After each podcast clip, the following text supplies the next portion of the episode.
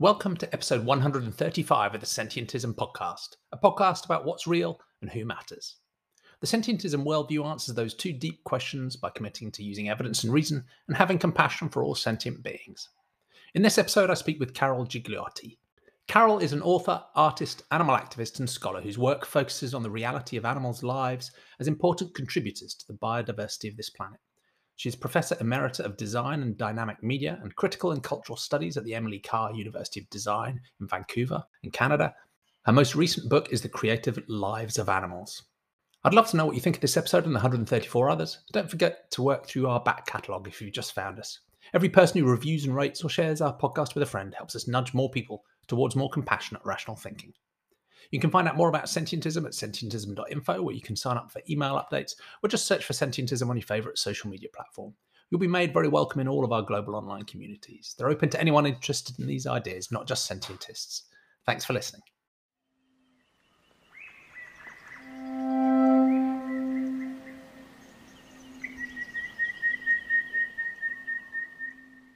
Good morning, Carol. How are you? Good. How are you? yeah, really good, really good. We are just discussing we're uh, connecting a pitch dark Oregon to a pitch dark London across the time zones at the moment. So enjoying this time of year.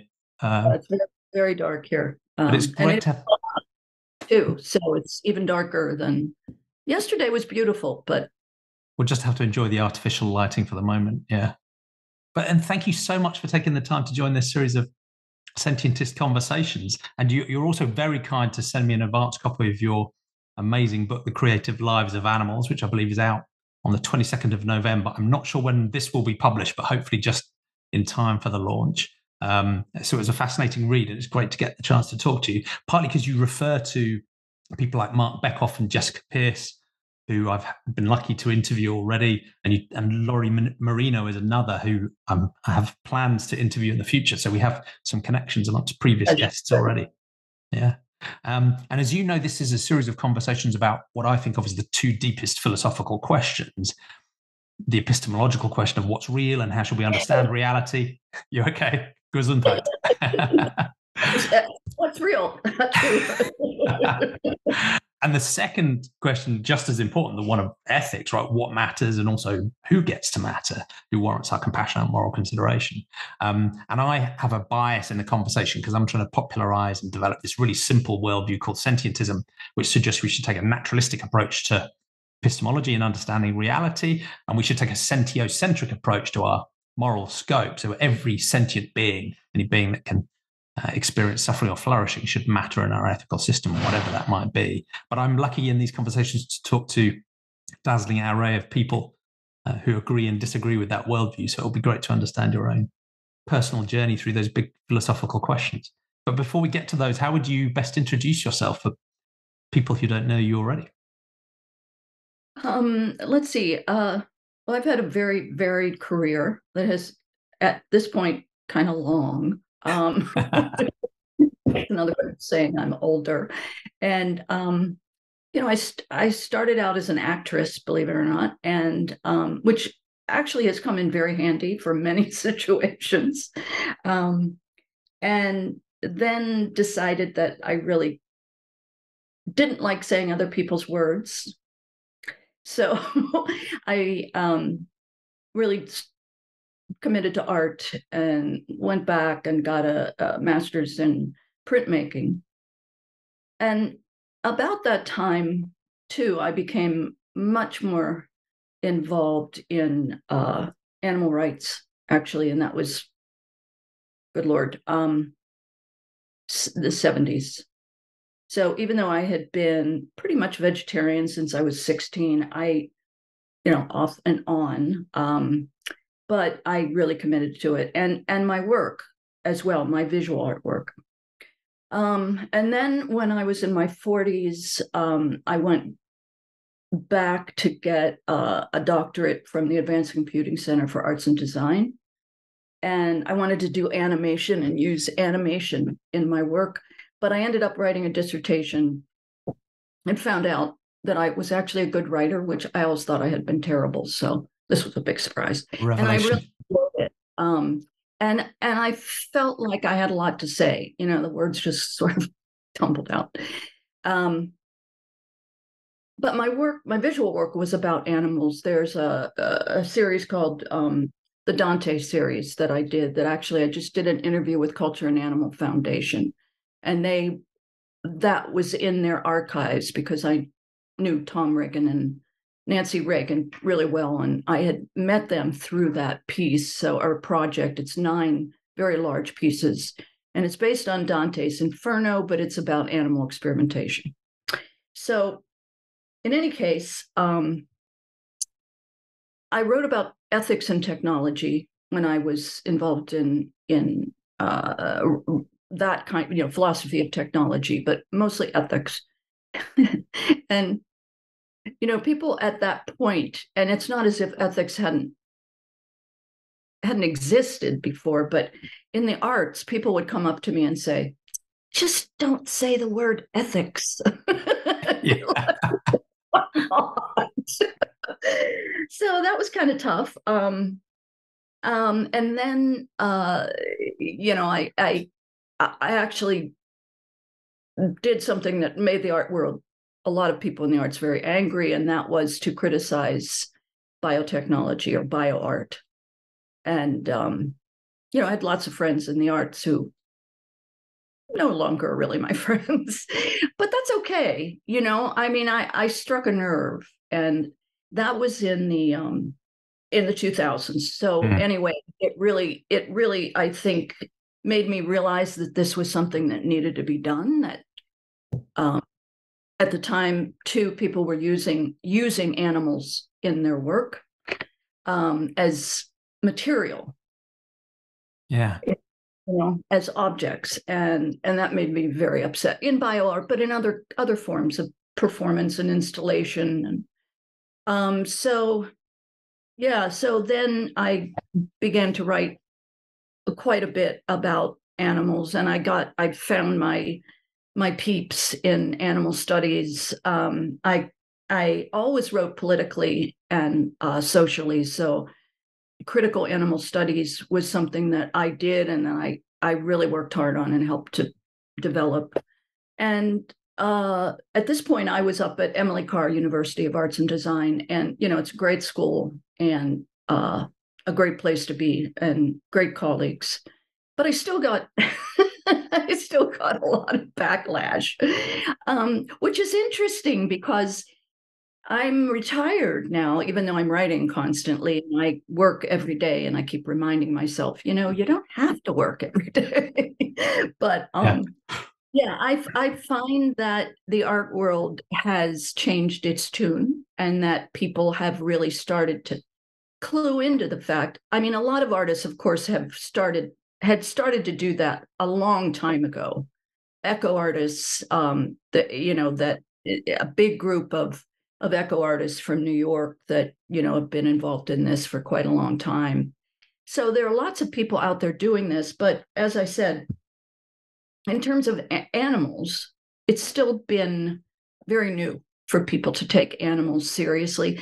And the creative lives of animals uh, is about uh, really uses um, the research of uh, biologists and ethologists and cognitive um, psychologists, uh, comparative psychologists, you know, neuroscientists to really um, support the idea that animals are individuals, that animals are individual creative beings mm.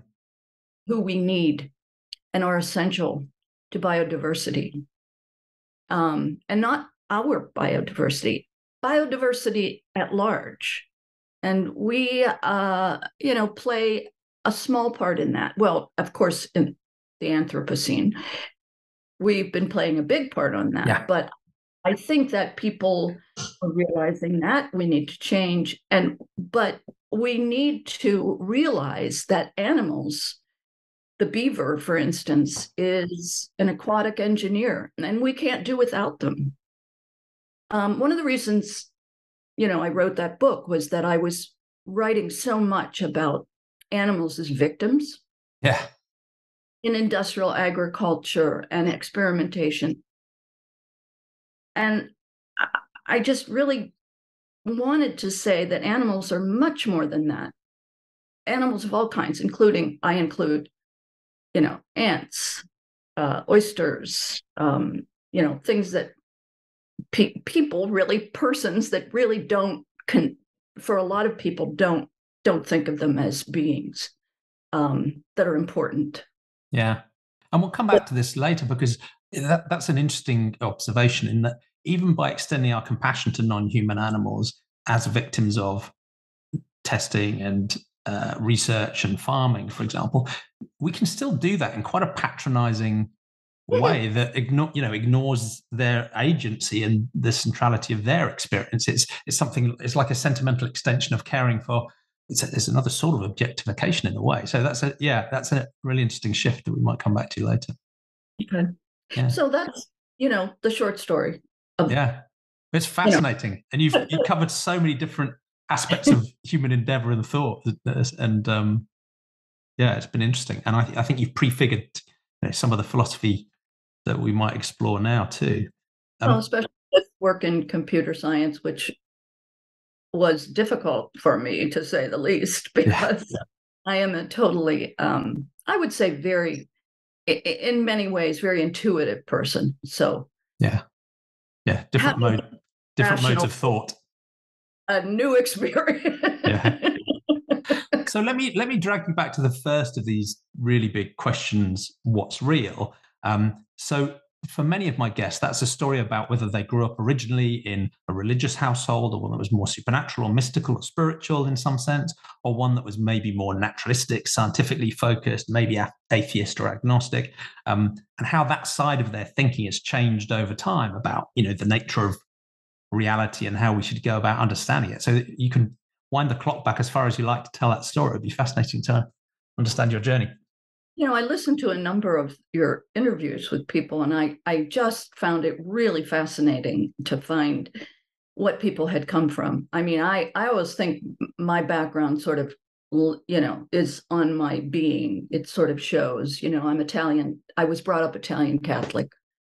I shouldn't say this, but, you know, in some ways, at least in our family, rationality was well my father was very rational my mother the rest of, were all rest of us were women and wasn't that we weren't rational but we we certainly used our emotion strongly to make decisions mm. and i say yeah. that with a bit of a you know foot in my mouth um but but um you know and being italian catholic of course i was uh, there is this enormous you know supernatural kind of i mean you can't you can't get more in some ways both naturalistic and supernatural of you know eating the body of christ. I mean it's very physically it's a physical metaphor but it also is to catholics a real happening. But then it's about a spiritual being and you know it kind of yeah so, um, in some ways, uh, I mean, I'm I'm a, not a practicing Catholic. I am. Eh, I would say that most of where I've gone and most of my thinking has been informed by Buddhism, but I wouldn't say I'm a practicing Buddhist either. Yeah. So, um, but I, I do think that there are many levels for me of what I have come to know as reality. Um, I I don't think that the naturalistic way of looking at things it's really important obviously i wrote that book the creative lives of animals yeah. but i also chock full of evidence and reasoning and scientific method and yeah yeah and which is kind of funny because you know i'm I mean, I guess I have a background in computer science, but I'm not a scientist. I'm essentially an artist. Um, but a lot of what, you know, I, in terms of looking for creativity, creativity itself is an is a an unknown quantity in some ways. I mean, people have written about it, people have studied it, people say they know what it is.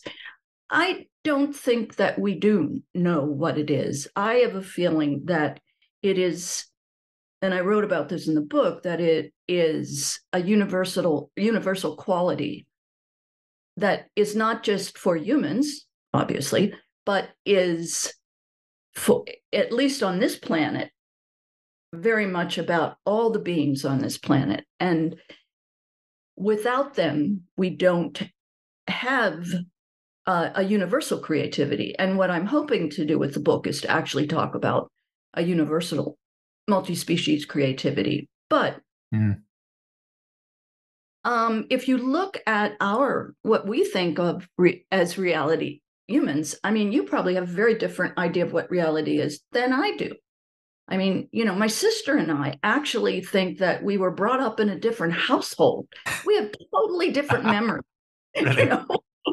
she's she's like, oh, it was great. And I'm like, really? you know, so I don't quite remember it that way.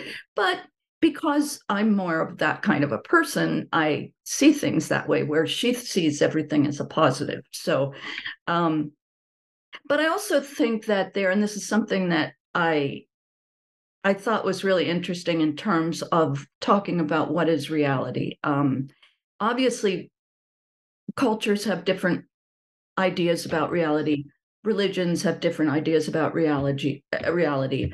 Um, beings on this planet have very different ideas about what reality is. I know Ed Yong's book is is um, an immense world is very popular right now for just that reason that I think people are really interested in how other beings sense the world. Yeah. But I also think that I've always had a, for a long time, a, a real interest in conceptual physics. And the, the reason for that is kind of funny, um, sort of. I was in a really bad car accident um, when I was in my 30s and I couldn't really do much. I was a printmaker and I didn't I couldn't print, I couldn't really do much and all I could I could read if I held the book up like this because I couldn't bend my neck down. Not fun. Yeah, sounds um, awful. It was awful. But the good thing about it was that I read uh, Annie Dillard's Pilgrim at Tinker Creek, an incredible book, American, but very much ahead of its time.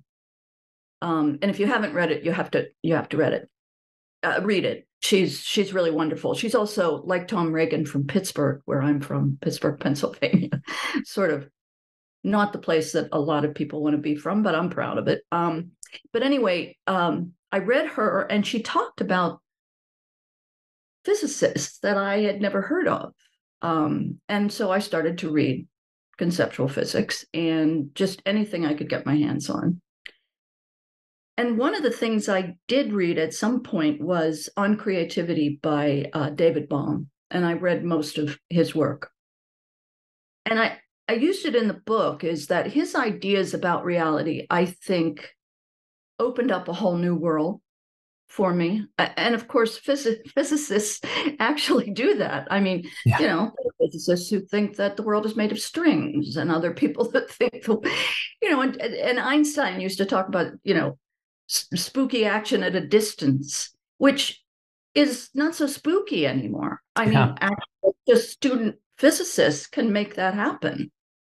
Um, and that is, of course, that one particular action is connected to another action. Very simply, I'm going to the yeah detail. At least but, at a subatomic uh, level, yeah. Yeah. Mm. Um, and you're right. I mean, there is that. There is that idea that that is only at a particular level. But I think that those levels exist. And I think when Bohm talks about the um, explicate order, which is kind of what we deal with, is enfolded into the implicate order, which is what I hate to say underneath, but the way he yeah. talked about it as enfolded. And he was very, very confident um, that we were all connected and not just people, but things and nature and in a way that, you know, we're not aware of all yeah. the time. I think yeah. some people are very aware of it. And I think there are moments when perhaps even you, uh, you know, I, you would say to yourself, "Yeah, what, what, what's going on here?" Yeah. And and you, you know, you don't know whether to follow that or not because it's kind of scary. Yeah. Uh, and one but, of the, one of the things but, I find fascinating about um, this sort of whole idea of epistemology is, I, you know, I, I do think that there probably is just one objective reality that we all share that has a certain existence that it ultimately is incontrovertible. And I think that, you know, as we were talking about whether there are layers or different interdependencies, ultimately we're, it's all just physics. And I don't mean just in a derogatory way. I mean, ultimately that's what everything is. I think ultimately I'm made of subatomic particles, and maybe they're even made of something else too. Um, so there is, I think, most likely one objective reality, even if it includes parallel universes and lots of things we don't understand. But um, I quite like focusing more on the methods of epistemology rather than I do on a definite conclusion about what is real. So I quite like this is partly why I use the term evidence and reason because I think we should build our credences based on evidence and reasoning and that can yeah. lead us to some pretty crazy places potentially so yeah. one you know like you and your sister that can lead two different individuals with different experiences and different psychologies to have very different perceptions of this one reality we share and when you go into the non-human animal kingdom that can explode the possibilities of experience you know into a radically various multidimensional range right. of things all of which right. can still be you know naturalistic ways of understanding reality um, and I think it's a fair point to also say we should also be, you know, quite humble about how much we yes. do know and can know, which can leave us open-minded about whether there are other forms of connection or interdependency or um, things that we might today think of as magical that could actually turn to be real. And there are often parallels between people with a more mystical spiritual way of thinking when they talk about how things are connected and the way I talk about things being connected, which is, well, physics says we're all connected and ultimately even an electron in a sense is everywhere all at once. And so so there's different ways of connecting those um you know worldviews. But i'm interested in going back to where you started out with uh, growing up uh, italian catholic as you said. I'm assuming that as you grew up you know you believed the things you were told about god and heaven and hell and you took on you know the ethical rule book and, and the ethical guidance. Were those things that you just took on or were you always skeptical? And how did you get to the point of coming to coming to say, well, I'm, that's not something I believe in or subscribe to anymore? Yeah, it's it, it, again. This is I have a. I'm sorry, I have all these stories. I can't. I'm a storyteller by nature, and I have to talk about things in terms of stories. I'm sure you noticed that from the book, right? Yeah, yeah. story in there. it's great. Um, I was I definitely believed for quite some time up until I'd say about 10 maybe. And I was always a reader. I read from when I was like 3 years old.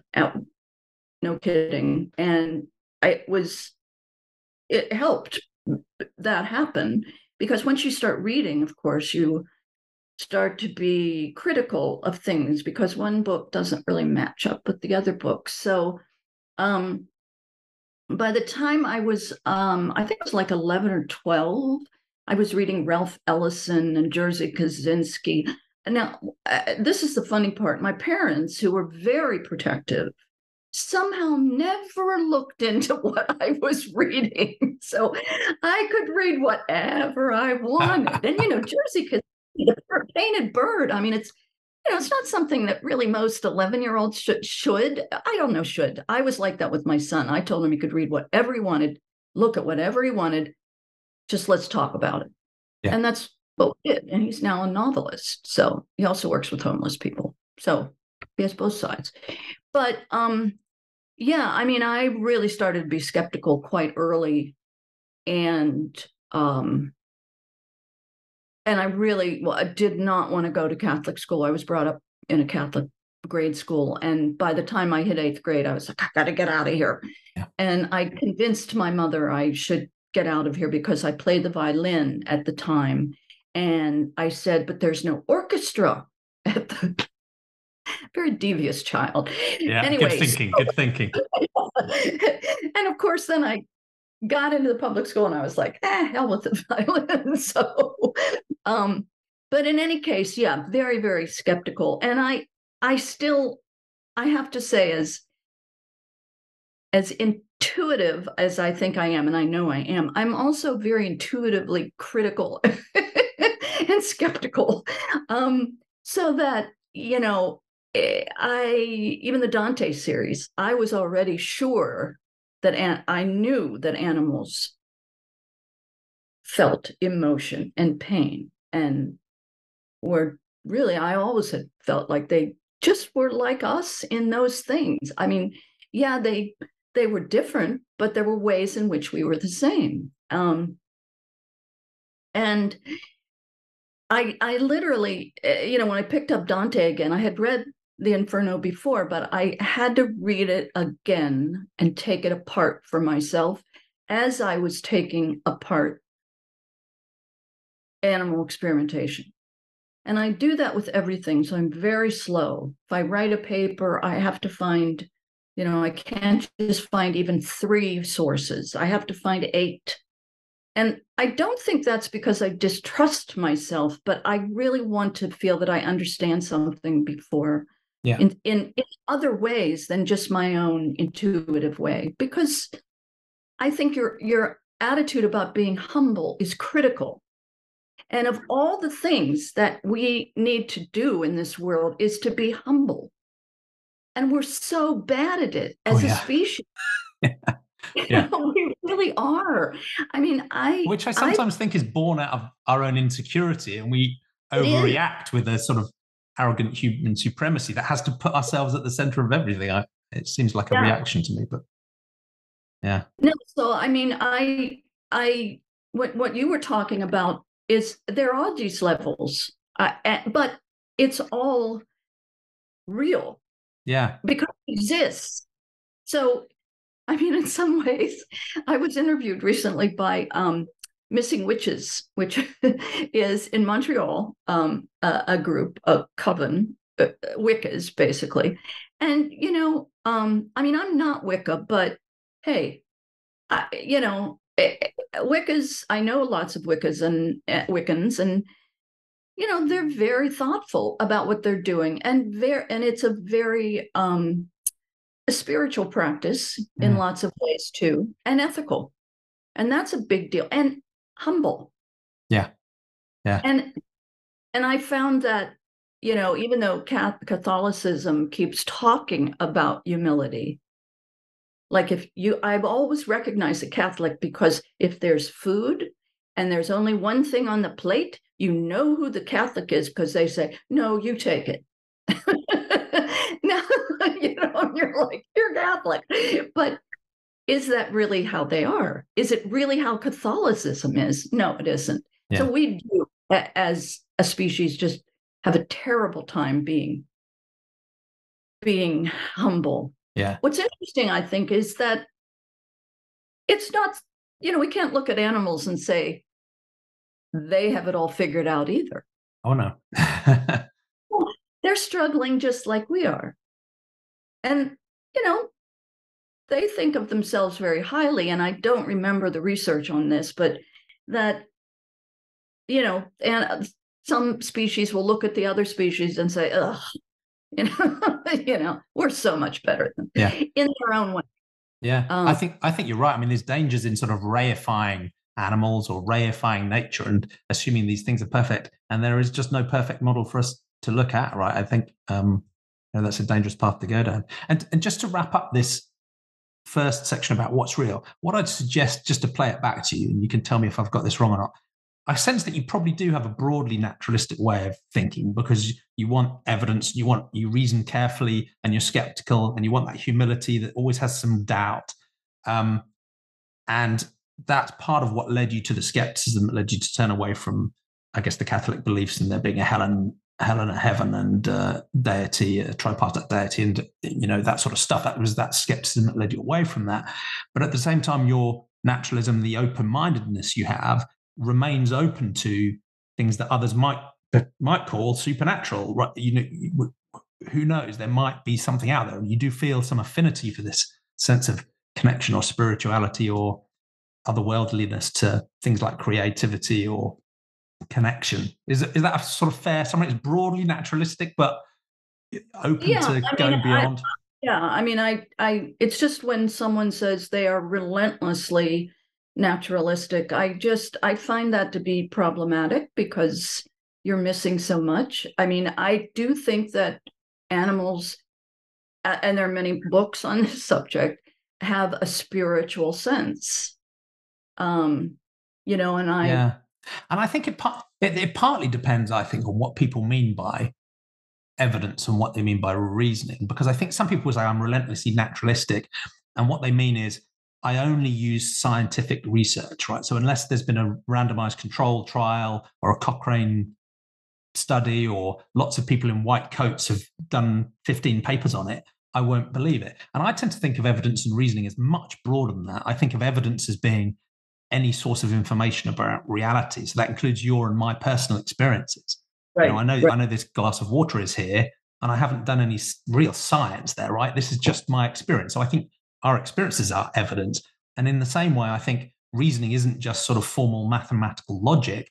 I think of reasoning is in quite a broad sense that can include intuition and uh, and emotionally driven ways of thinking as well. And we should be, you know, we should be skeptical of all of them, right? We should be skeptical of all sorts of evidence, including our own experience, and we should be skeptical of our own reasoning, whether it's formalized or emotional or intuitive, because we're just sort of evolved beings, right? With no innate right to be correct about anything. So that humility runs through. So I think that's, I might say I'm relentlessly naturalistic, but I use those terms in such a broad way that hopefully it leaves some of the op- space for the openness that you're, you're keen to maintain.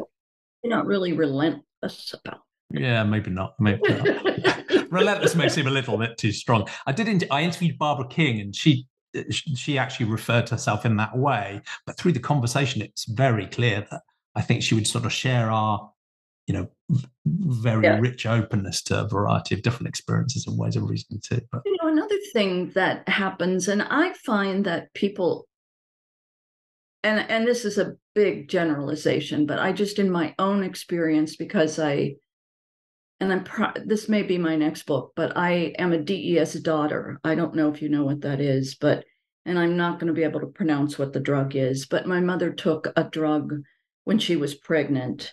At the time, um, I was born in 51 and they only banned it in 71 in the US. So with thalidomide, a lot of the genetic destruction happened was visible outside, while with DES, it all was sort of internal. So um, I've been, I have a defective kidney from, I was born with a defective kidney on two ureters. And so I, I find that people who have not been ill. yeah. Um, have a very different view of the world in some ways. Um, I don't I don't know too many people who haven't been ill, but I do know a few. And I'm always like, wow, wow, that's so incredible because they don't have doubt in a way. I mean, and again, I I know I'm being very broad here, so please forgive. But I do think it's, a, it's our experiences really form us in yeah. many ways um, in in all ways. Some and even though I have a very genetic reason for being who I am in many ways, I also then have feelings about that and ways that I've coped.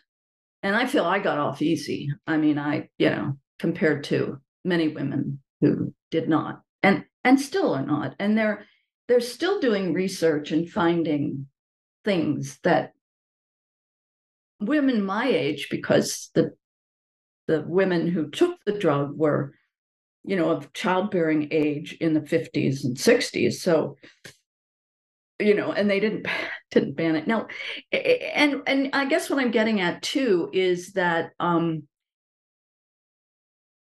you know that doctors medicine at least western medicine is very not really naturalistic, but it's based on rationality. It's based yeah. on data. It's based on, and yet I'll be honest with you, I I have never felt for a long time that doctors, I've always been in a situation where, you know, they just didn't know what was wrong with me. They didn't know what it was. And of course, later it probably was from the DES, but you know, I I've mistrust not uh, mistrusted, I guess. I I don't trust medicine in the way that many people do. I think. Yeah. Um, I and I, am a terrible patient now. I used to be a good little girl, but now I'm just a terrible patient. I drive any doctor that I, you know, that I see, and I see quite a few right now. You know, I, I can tell they're like, oh God, here she comes again.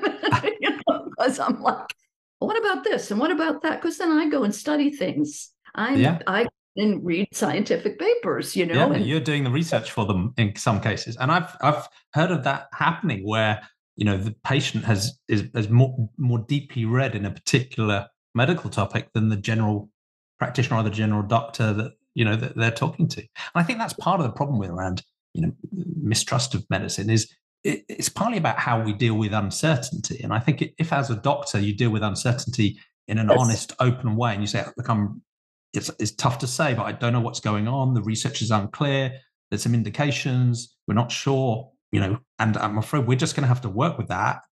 That's that's an easier way to build trust than it is to deal with uncertainty by pretending you're more sure than you really are and say, well, yeah. you know, here's the study, here's the prescription, there's the answer, and then you know, acting in denial when you don't wake up, when you when it doesn't well, work out. So I think it also has to do with death. I mean, I I find that if no one's if if a person has not faced that in some way, in a mm. real way, and I, I have a couple times, you know, through the DES thing, and and you just you really it can be very earthbound, um, which is a great thing in a lot of ways, but you know the when you contemplate death, you go you definitely go in other directions you know? I mean unless you know it's sort of like i don't know if you ever remember the tv show dead like me where you know the no it's an american show with um what's his name? I can't remember but um they, the guy would give these little post-it notes to, to the dead other dead people and then they would go and they would be there when the person died so that they could explain to them what had happened to them and then take them wherever they yeah, were yeah. supposed. Um so they were kind of in what catholics call limbo which i you can't you can't escape your catholic upbringing ultimately. It's still it's still in there. It's still in there. And, and believe me we have dinner i'll say oh no you take the last piece. Yeah, the, tra- training really runs deep yeah yeah that, i mean that can be another you know fundamental shift in people's perspective. And um, yeah, and for me, you know, I think I'm just another biologically evolved animal that when I die, I will, you know, my atoms will return to the earth in a physical sense and I will cease to exist except in the memories of others. But other people take that into a very different direction. Yeah. But let's, if you don't yeah. mind, can we, should we sure. move on to this second equally important question? Sure, again, you've hinted at this already because it's so obvious that, you know, one of the core themes of your life's work is activism and thinking about non-human animals. But uh, one of the things I find interesting in these conversations, and you've probably picked that up from the ones you've listened to, is as people move from a religious worldview that comes with a package of ethics, you know, the Bible, the Quran, um, and they move towards something that is either you know spiritual but not religious or more naturalistic. There is a sense of having to you know work out again what right and wrong, good and bad actually mean, and also as part of that, thinking about it in that uh, moral sense. Okay, and who gets to matter? You know, we all grow up with an intuitive concern for our family and friends and people like us and those around us. But over time, that might develop to think about all other humans, and it might, as it has in your and my case, extended out beyond that to other sentient beings as well. So, what was you've hinted at it already, but what was your journey in thinking about what right and wrong and good and bad actually mean, and who those concepts should apply to in our moral scope. How, how did you go through that journey?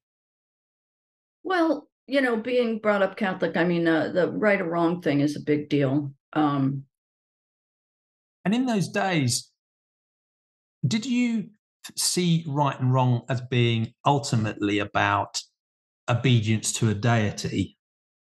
Or did you see right and wrong as being uh, independent of the deity, but you know, here are the rules in the Bible that define that for me?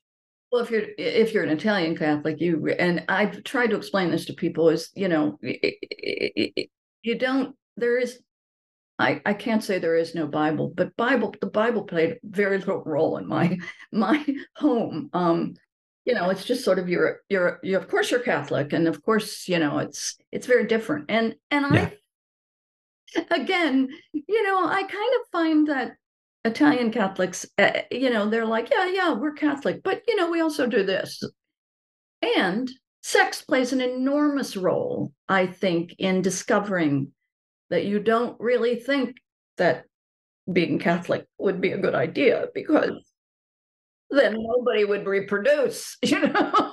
so it's, I mean, um, I I have to say that part of that was learning, uh, you know, about sex and and and feeling, you know, that this was wrong, yeah. and you're just, you know, and I was pretty sheltered, and I, and I I won't go into detail, but you know, I I I had to really fight with that for a long time. I got over it, but um, you know, it's it's it definitely I think is something that uh, again, like death, like coming into contact with death, coming into contact with sex, you know, these very basic things that yeah. we do or that we are possible to, you know, that, well, death, of course, is not just possible, it's, it's definitely going to happen. Pretty um, much, yeah. but you know you, th- these things really start to trouble you. Um, and certainly for me i think uh, you know that the idea that animals were not to be eaten like that was the first thing i just was like i had an uncle actually my godfather was a butcher and he was very upset when I first started saying, and I first thing I gave up or you know said no, I and veal was veal and veal in you know in Italian culture is like, yeah. and we were not really that rich, so we'd have meat maybe once a week, but yeah, that would that upset everybody. Uh, and was the trigger for you, uh, you know, a disgust response? Because some people, it's like this is flesh, and it's a more of a disgust response. Was it an, an a compassionate, ethical response because you yeah. identified yeah. with the victims or something else? Yeah, it was that, that veal is a calf. It's a baby. You're eating a baby calf. You're yeah. eating a baby cow.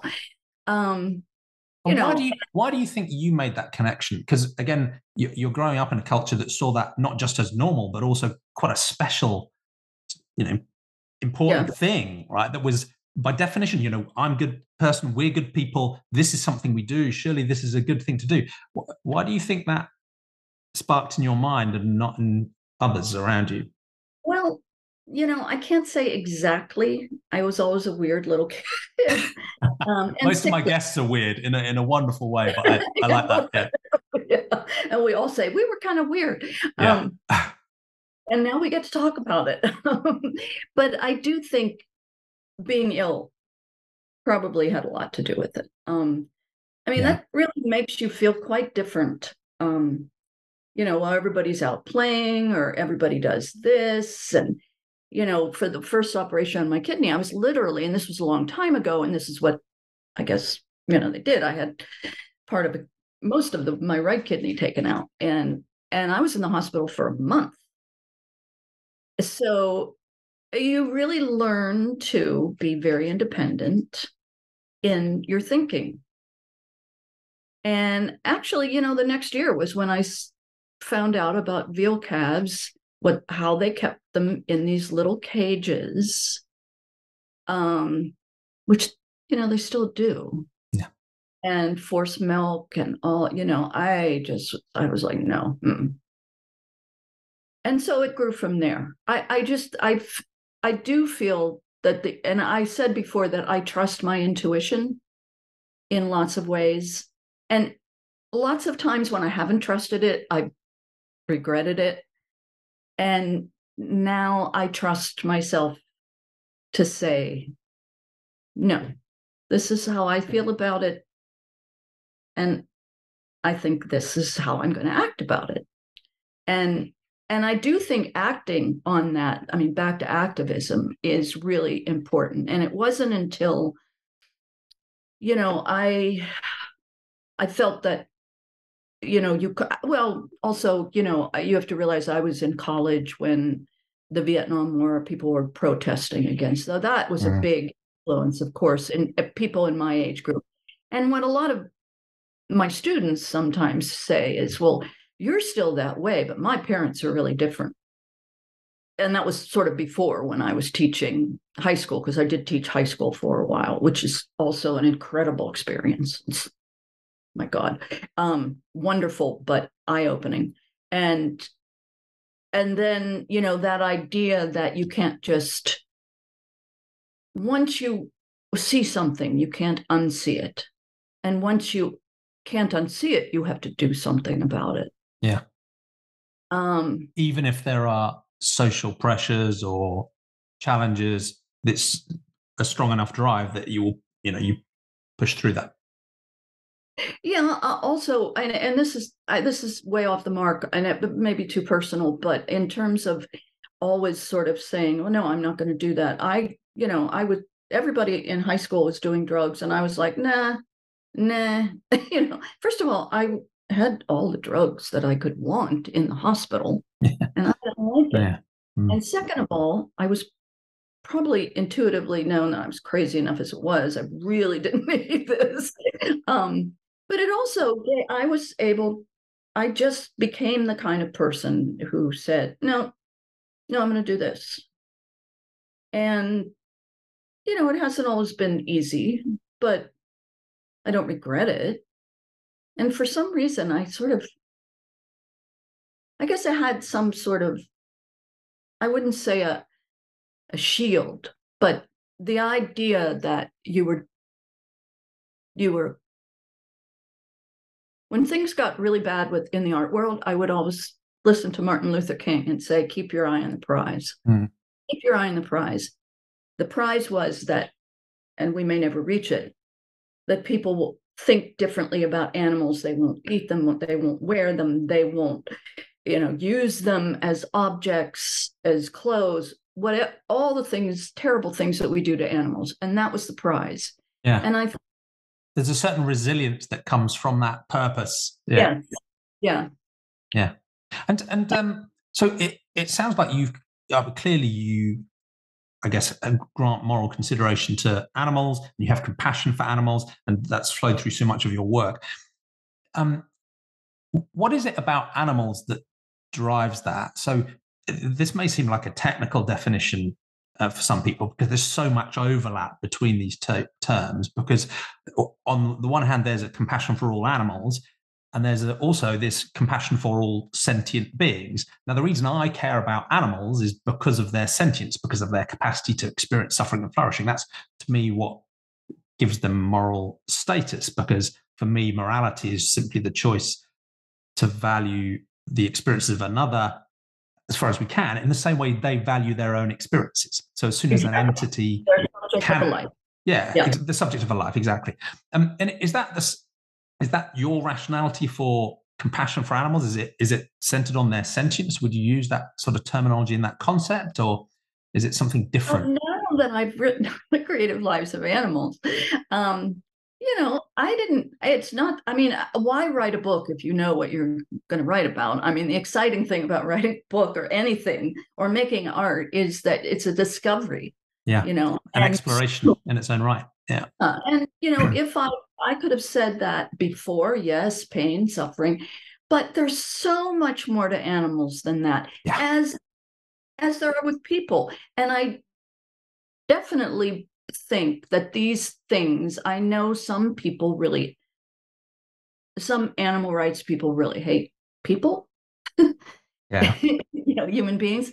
And I don't think you can do that. I think you need to see the connection between things. And certainly the way Yeah, we're uh, we're animals too. We're sentient beings too. I mean, yes. we qualify. We, we mistreat. We have the choice. We have the ability, and so, in many ways, animals do too, and they do make the choice to be compassionate sometimes, and sometimes they don't.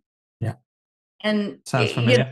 You know, sometimes, if it means that they're going to eat or not eat, yeah, they they make that choice to not be compassionate. But um, and and go ahead and eat the other being. But and that's that's fine. That's but I as a as a this particular species, I have to live in this particular species as in this body as a human being.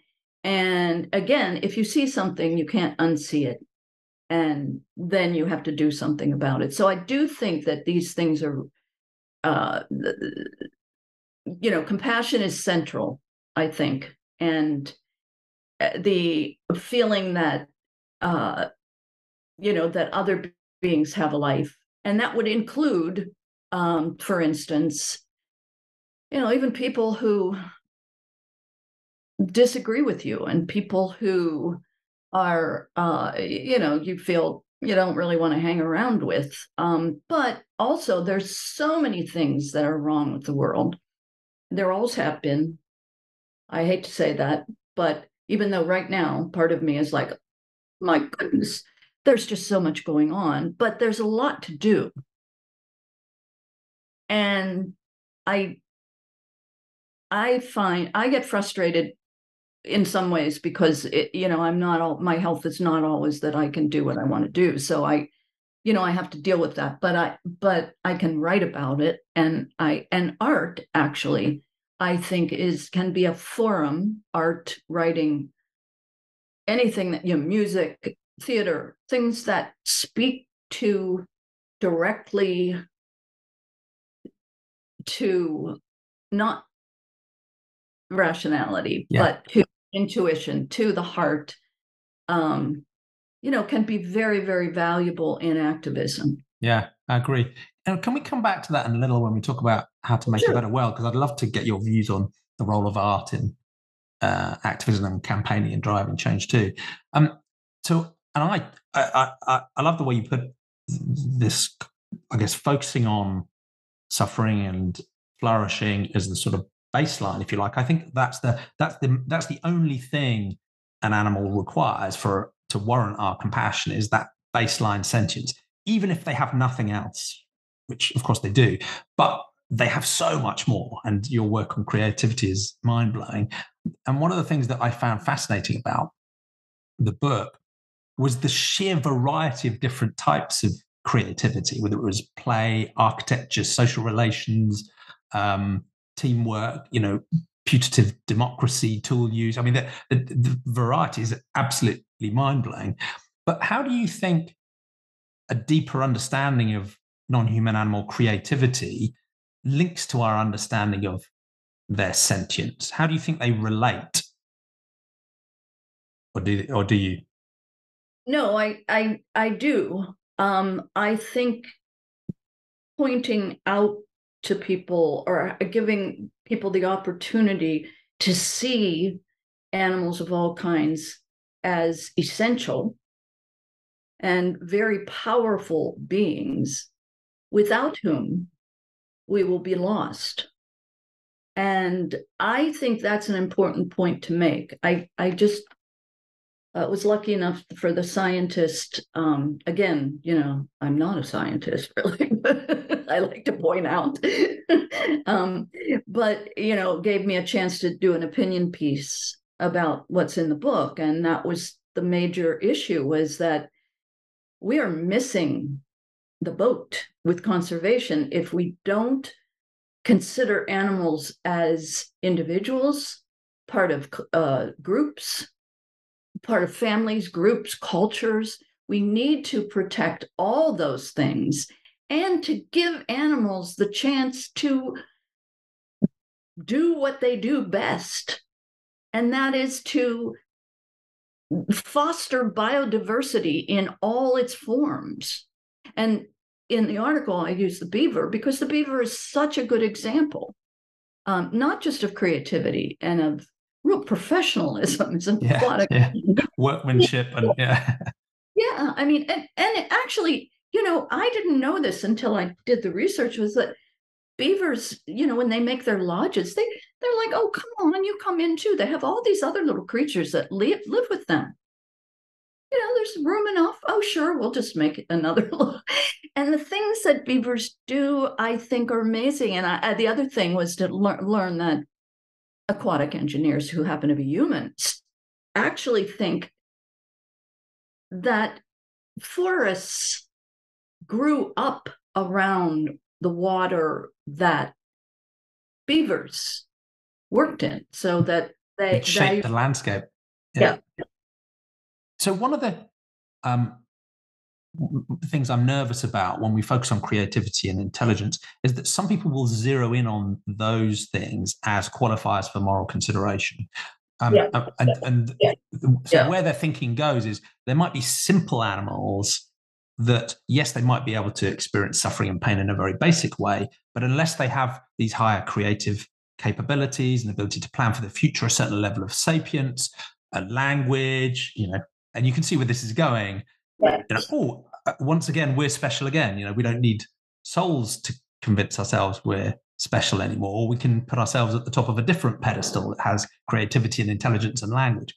So um, you've already been clear that that's not the way you think that even if an animal had a very basic level of creativity and intelligence if they have sentience, they qualify for moral consideration already. But i don't know if you have any thoughts about that risk that people over focus on you know the fascination with creativity and intelligence?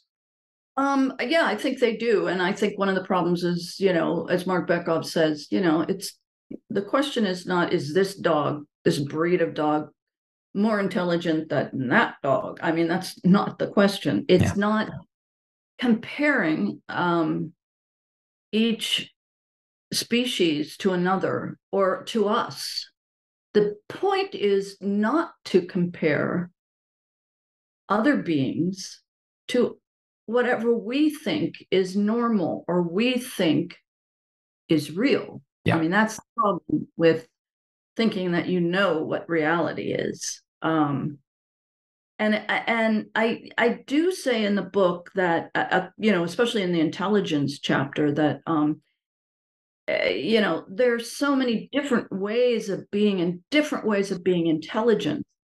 Um, you know, teaching art in the uh, certainly in in high school or in I taught junior high and then high school and then went back to get my doctorate and then taught from then on university students um, and graduate students. But you know, I learned so much from the the kids in high school, particularly um, because they had all different kinds of ways of being, and they approached things in very very different ways so I, I, I get your point. I do, but I do think that it's possible to be clear about that. Yeah. So that other people can understand it and then explain it to other people. I, yeah. I, I, I mean, when I was doing the Dante series, literally people would come to me and say, "Oh, did you do LSD?"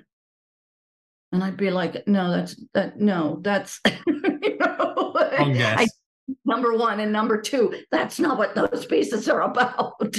you know, there's always the risk. Once you put a piece of art, including a book, out there, yeah, it belongs doesn't belong to you anymore. Yeah, so, yeah, yeah. You anyway. sort of there's to some degree you're going to lose control of people's interpretation, right? But that's part of the point.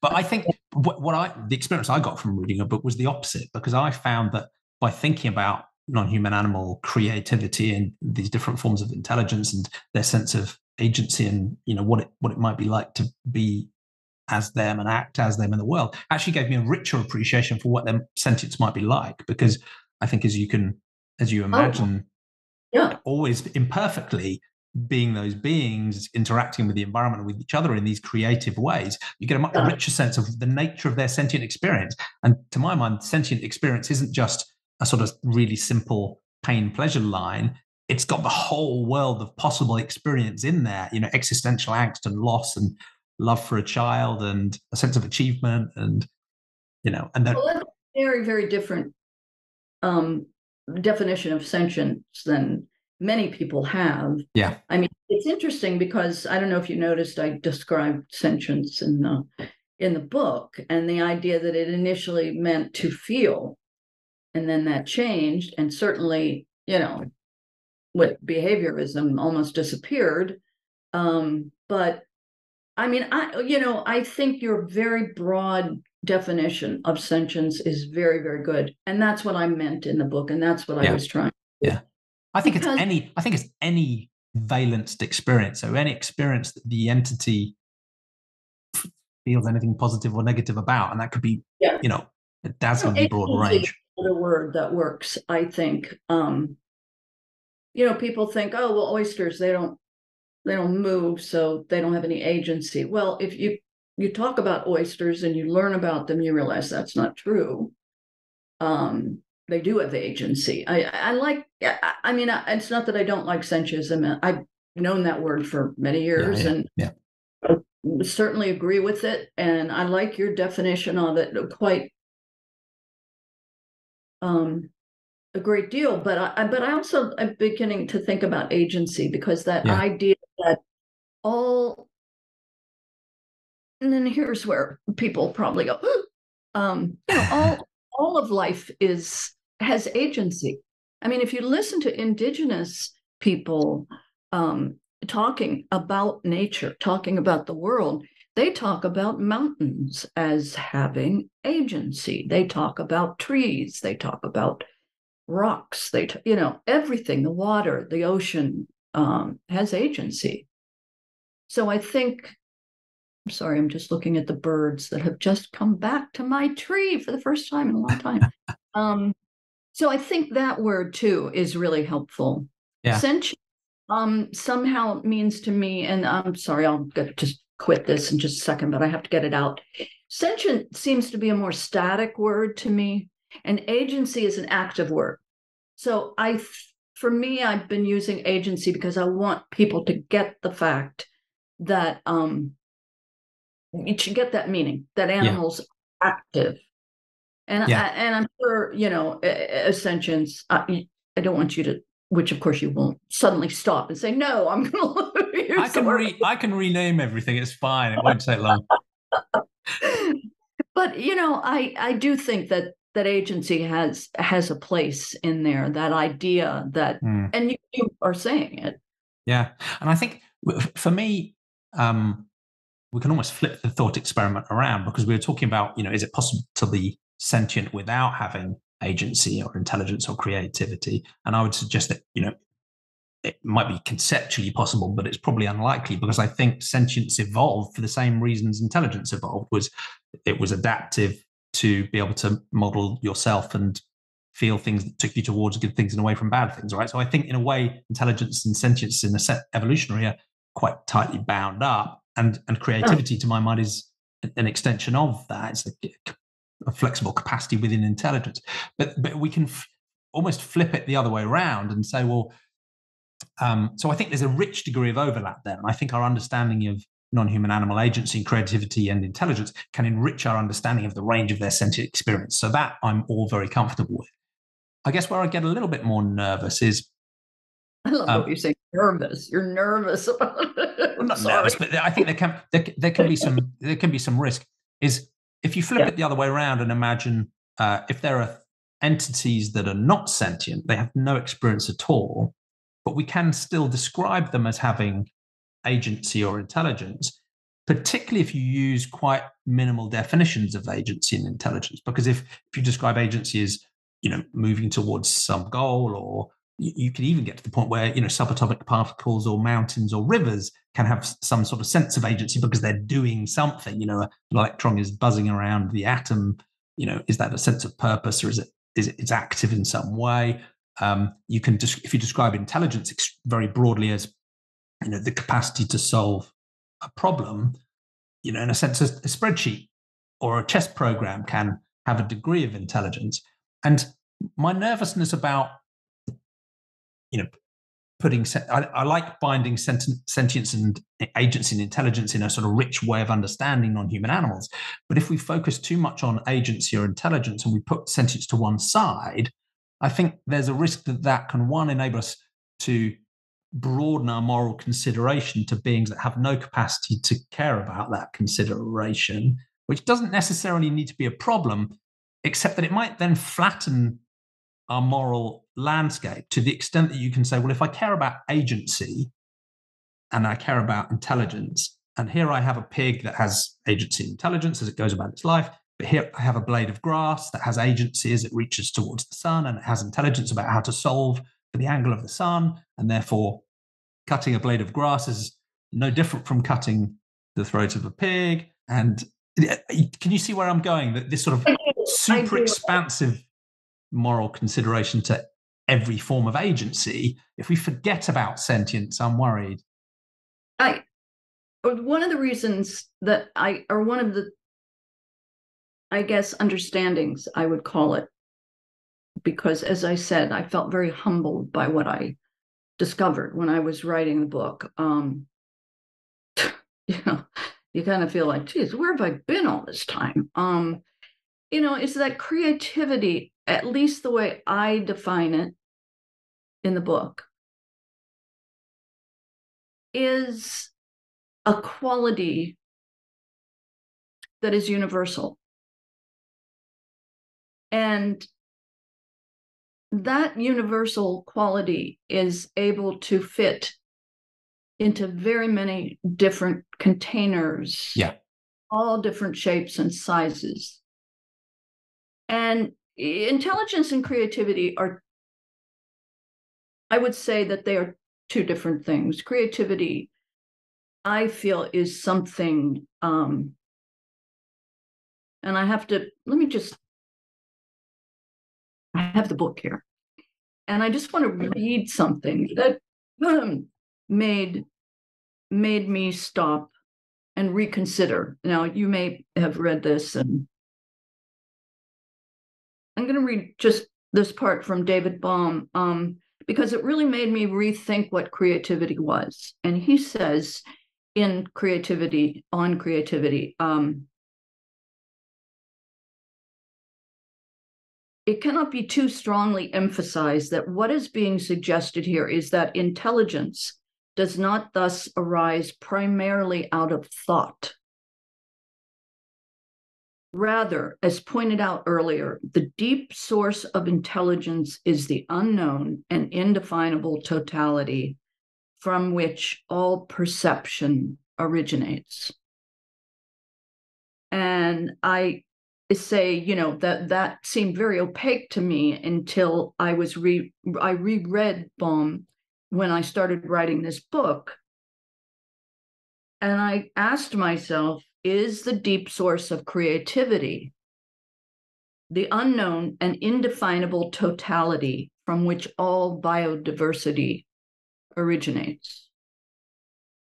Now, I specifically said biodiversity because I was talking about animals, but I also think creativity and biodiversity are you know, we I think we have to go back to being humble again and yeah. no saying as you do often, we don't know. What if creativity as we think, you know, we think about it as a painting or you know, music or anything, but actually creativity could be something and I feel is something that is profoundly important but profoundly unknown and profoundly affects how the universe exists. Could it, so it could be as broad as including, you know, galaxy formation or solar system formation or the evolution of the universe as a whole. You know, uh, I, I uh, think of it in a deeply expansive sense. Yeah, yeah. And and you know, I'm sure I can just hear. You know, I can just hear the no, uh, on my right side and my left side.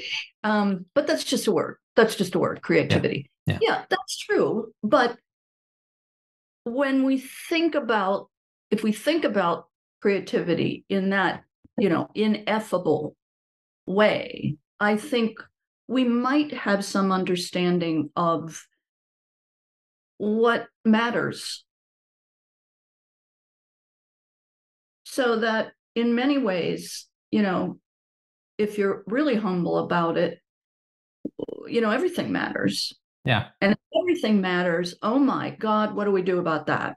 Yeah. I I I don't know. I know that there are certain things that I feel absolutely need to be considered, but maybe my thought is too uh, limited as well. Yeah. And at some point, we might understand, for instance, we were talking before about how people might consider um, animals, you know, as creativity, creative, and then suddenly it would be, well, this dog or this, you know, bee is more creative. But the idea is not to look at things like that. Yeah. So changing thought is incredibly difficult. Entrenched thought and assumption, incredibly difficult thing to do. Yeah. And I, you know, I don't know if I did it in this book, but I spent 10 years on it. Yeah. And I I I certainly changed my thought. Um, so in some ways, you know, it I suppose, you know, was a success, but you know, I I think being open to other other ways of de- definition just to enlarge the the definition of creativity. Yeah. To include other beings. And you know like I, I think i say it towards the end of the book and i'm not even talking about plants you know. I mean that's something that came to me too. I i didn't have that feeling really until i started to write the book and began to do the research and you know the interconnection between plants and animals is so profound and oh, yeah. so yeah uh, then you have to realize that both are essential and i i think for me i i think interestingly there's quite a lot of parallels between your style of really richly expansive you know redefinitional thinking about creativity. And you you start from where we might intuitively think about creativity and you'll consider non-human animals and plants and maybe ecosystems and maybe galaxy formation and you you can in a way take it all the way there's a parallel between that sense of you know very expansive thinking actually in a very uh, sort of materialistic scientistic way of thinking about the world that says ultimately we're all quarks and you know quantum fields evolving. It's just exactly. physics and that's that's the end of the story. And and i think both have value and ultimately they're probably both right in that sense. They're almost different ways through. Where i'm nervous is that either route can risk ending up in a nihilistic place yeah. where we say yeah. everything matters everything is connected therefore nothing really matters in any distinctive way. Therefore we just sort of we've almost give there's a risk we might give up on ethics and morality. And that's partly why i can appreciate those views about the nature of reality and how it's connected and use it very expansive thoughts about creativity and intelligence and how things work together in a physical sense or in a way we might think is ineffable. But when it comes to morality that's why it does draw back to me to uh, valuing the experiences of others um, and the creativity and intelligence that is involved there. So that's partly why I do tend right. to draw back to sentience as that baseline starting point to say, however we understand the universe and its interconnection, how and its richness, there is something distinctively important about an entity that can value its own experiences. Absolutely. And, yeah. Absolutely. Absolutely. And I do think that you know, with it's funny because I did a, a conference um, Mm, 2011 um, called Animal Influence. And the idea was to bring artists together and have scientists and biologists and um, philosophers come. And it was great. And, and um, Marc Bekoff, I asked him to be one of the keynotes. And um, we were sitting at a table with a, an artist, um, you know, after, I don't know, it was dinner, I guess. We didn't get Marc and I both had French fries because there wasn't anything else for us to have because we're both vegan. Uh, so and wine, um, so that made it better. Um, but you know, we were talking, and uh, I think we were talking about what was most important: creativity or compassion. Mm. And Marc and I both said at the same time, compassion. and just that tone of voice too. yeah. Other, oh yeah, we do really understand each other. Um, and I do think that all that wonderful, expansive thinking is not valuable if compassion is not involved. Yeah. Yeah. And that's where what's real and then what matters or who matters, you know, comes into that important uh, question and really is profoundly important because you know yes i am i to be honest when postmodernism was really the thing it really just didn't do anything for me i i i felt like even then that i was like oh you're so old i was like 40 you know so i wasn't but, i i just felt that it was so pluralist pluralist, plur, pluralistic. I must have a lisp coming up. Um, and and that was the problem too. And the idea that, you know, uh, which of course, you know, I think has gone out of favor is that, you know, everything is fine and there's really no right or wrong. I mean, that's, yeah. you know, yeah. what I think it's certainly academics I think are are not going that way now, and postmodernism is now passed. But I do think that that those two things go together. And that's why your question, what is real and what matters, or who matters, what matters as a more general sense, you know, are so important to, to take together. Yeah, I agree. You know, I mean, some people like to try and keep them separate, but yeah. I, am not sure it really makes sense, right? If your if your ethics and morality aren't grounded in reality, they have no grounding at all, arguably. And some people will reach for a supernatural grounding in that sense, but I think that leads us just as astray as something that's totally relativistic and uh, or nihilistic. Yeah.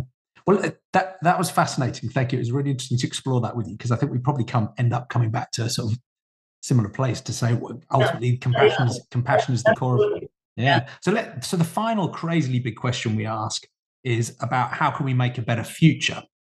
So um, uh, and your work has spanned so many different, like if you like, levers of change, like academia, science, writing, visual and creative arts, um, activism. H- how has all of that left you thinking about the best ways of driving positive change? And and do you feel optimistic, pessimistic, or something else about our prospects for making things better for all sentient kind? I do feel very optimistic when I look around and I, you know, just don't think about what I, you know, just what I'm doing, but what other people are doing. Um, and see all these younger people, um, particularly, but also, you know, older people who are very much involved in thinking about these things and thinking about not just animal rights or the, you know, the the the moral necessity of thinking about animals, but just in general, this idea that we are in all this together and this planet needs protecting. We need, we, this is a, a very critical time to actually do something. And you look at, you know, uh, just so many people out there who are involved in this. And then I, I, I feel optimistic. So I, and of course, you know, there are times when I feel very pessimistic, and part of part of that is when I look at all the things that are still happening. Um, I still get, and I, you know, prob- you know, I belong to organizations. I sign up for stuff, and so I get all this, Im- these images and this information about, you know, how animals are treated and how uh, human beings are treated, you know, and how we, and of course, you just have to listen to the, well, uh, I hate to admit this, but I still have to watch the news at five o'clock. I don't have a TV, but I watch it online. And sometimes I'm like, you know, this is so depressing. I don't think I can watch it. But you know, in some ways, I I feel like if I don't do that, I get so involved in my own activities. I I read the New York Times every morning. I read the Guardian. I try to read a lot of things that don't have anything to do with what I'm interested in. Um, yeah. I just had a grandson, and it is so and it is dif- it is difficult because the news has sort of inbuilt negative bias. You know, good good news and progress often doesn't hit the headlines in the same ways well, bad news does. But... Yeah. Um, I, I just had a grandson, and you know, I congratulations. Thank you. Um, my son is a vegetarian, um, almost vegan, but not quite. Um, mm. was vegan for a while, went back. Um, but he's definitely, vi- you know, I very and very political. Um, he works with homeless people, so that uh, and his wife does too, and you know that makes me optimistic. And they just had this wonderful young little baby, and um, Giovanni, we named him Giovanni. um, that was Calder's decision, not mine. That's my son's name. Um, so I was really pleased. But you know, I I've often said this, I am not going to be around to see people's attitudes really change towards animals. I think it will. I'm keeping my eye on the prize. Yeah. Yeah. but I won't be here to see it. At least I won't be here in this form. you might be uploaded to a server somewhere running running your uh, running on a computer. Coming back to haunt everybody. That's yeah. well, that yeah, yeah, just traditional haunting may work. Yeah. So I I am, but you know, yeah. So both. Yeah. And and I again I think you know Martin Luther King, amazing person, you know, had it all right. You keep your eye on the prize, otherwise it's too discouraging. Otherwise you'll give up hope, and yeah. you can't give up hope. Yeah, whether you're pessimistic or optimistic, the important thing is you keep working. Yeah. And I think that's there's some fascinating work done by looking at historical social change movements. Um, yes. And they always feel too slow to the people who are trying to make them happen. They always feel too fast to the people who are resisting. And certainly on the animal topic, nearly everybody is resisting at the moment. Um, but when you reach a certain point, things can tip remarkably quickly. So, yeah, yeah we'll see. We'll see. I will have to tell you that over the years, um, my experiences, you know, being I can hear my I don't, you can't hear her. I don't think. Can you hear her? No, I just no. heard a, just heard a hint yeah. of a bark. Yeah. Yeah, she's mad at something. I don't. but over time, over the long period that I've been vegan, 25 years, and vegetarian before that, and in, involved in animal rights, I've seen a big change. I've seen an enormous change. Yeah. So there's hope I there. Am, I am I am hopeful.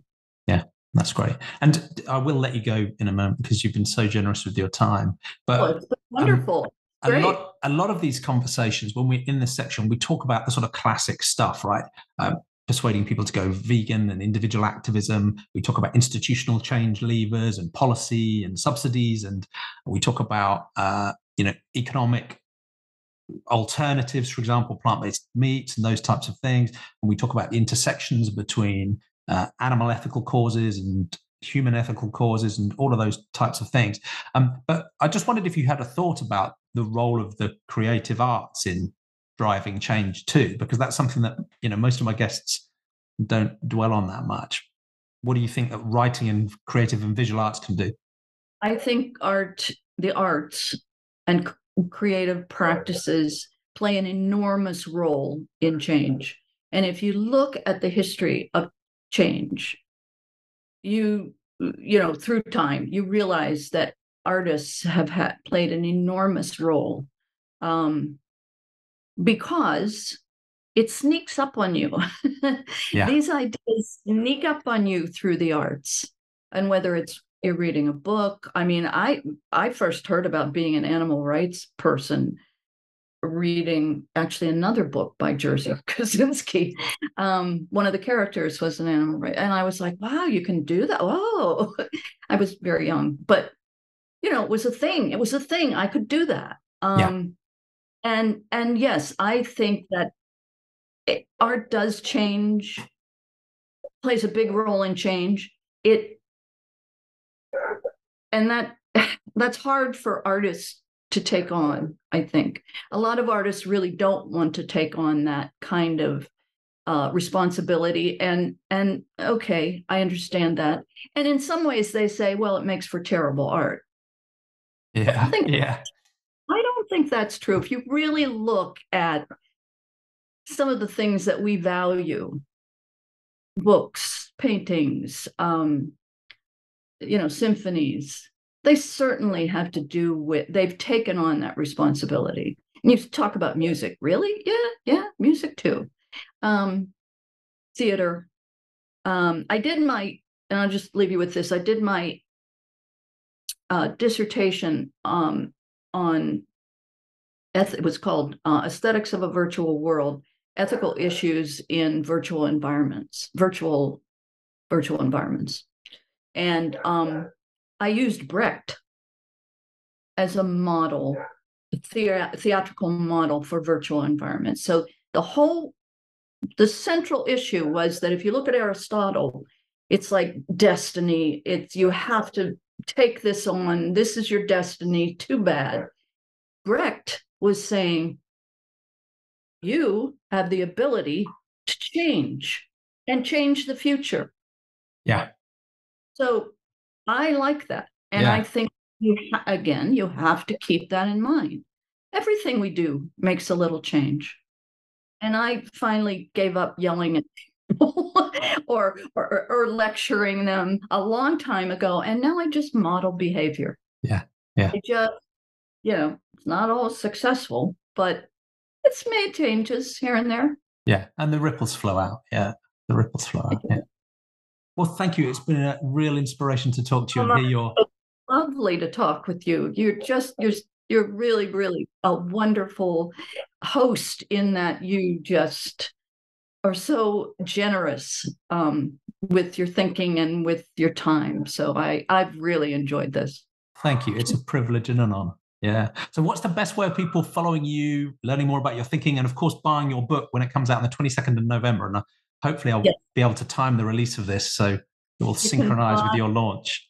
The, thank you. The book on um, New York University Press or God forbid, Amazon, indie book, you know, bookshop, all over. There, it's all over, and it's it. You can read it on Kindle or whatever your, you know, electronic book reader is, or hardcover. And the the cover is um, by Melissa Groo. She's a um, a photojournalist, wildlife photojournalist, and beautiful.